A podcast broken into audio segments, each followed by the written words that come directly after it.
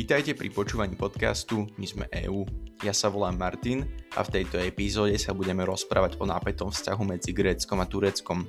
Vypukne v stredozemnom mori vojna kvôli zemnému plynu alebo bude kríza zažehnaná rozhovormi a dohodou. Zodpovieme v dnešnom dieli.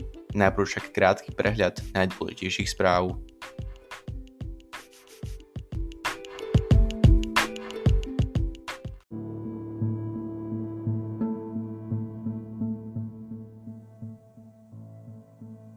Rusko vypovedalo troch slovenských diplomatov.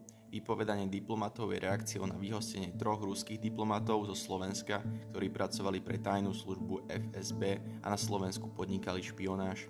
Tajná služba taktiež zneužila slovenské víza pri atentáte v Berlíne. Maďarsko zatvorilo hranice.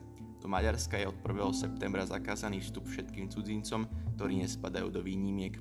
Občania Maďarska musia po návrate do krajiny absolvovať karanténu. Európska únia uvaluje na Bielorusov sankcie. Ministri a ministerky zahraničných vecí štátov Európskej únie sa dohodli na uvalení sankcií voči 20 vysoko postaveným bieloruským predstaviteľom, ktorí sú podozriví z účasti na falšovaní volebných výsledkov a z brutálnych zákrokov proti demonstrujúcim.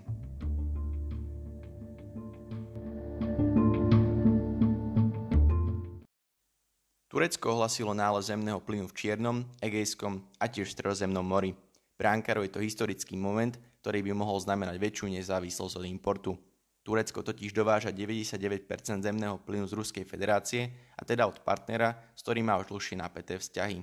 Zatiaľ čo Turci sa z nálezu tešia, na opačnom brehu Egejského mora sa Grékom tvoria vrázky. Je dôležité povedať, že tieto dve krajiny okrem spoločného mora spája aj 500 rokov konfliktu.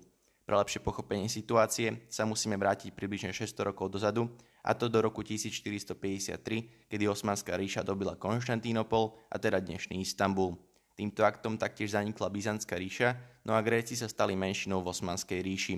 Zlom nastal až v roku 1830, kedy Osmanská ríša uznala vznik Grécka. Olej do ohňa prilieva aj otázka Cypru, ktorý je ešte stále rozdelený na Cyprus a Tureckú republiku Severného Cypru. Severné teritorium uznáva iba Turecko, pre ktoré je Severný Cyprus hračkou v Stredozemnom mori, ktorom môže z času na čas nahnevať zvyšok Európy.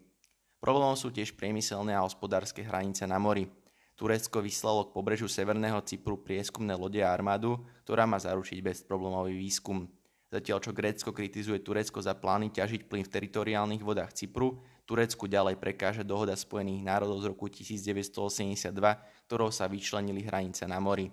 Turecko túto dohodu nikdy ratifikovalo, nakoľko nesúhlasí s vyčlenenou hranicou pre Grécko. Novodobý spor medzi Tureckom a Gréckom je tak len ďalšou kapitolou dlhoročného konfliktu týchto dvoch krajín. Zatiaľ čo lídry a líderky únie vyzývajú na spoločné rozhovory a nemecký minister zahraničných vecí Heiko Maas varuje pred eskaláciou, ktorá by mohla viesť ku katastrofe, na druhej strane Európy sa turecký prezident Recep Tayyip Erdoğan netají tým, že turecké záujmy bude brániť všetkými silami.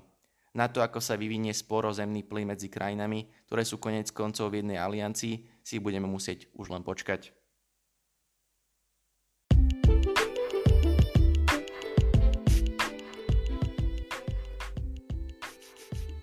Ďakujem, že ste počúvali tento diel podcastu My sme EU.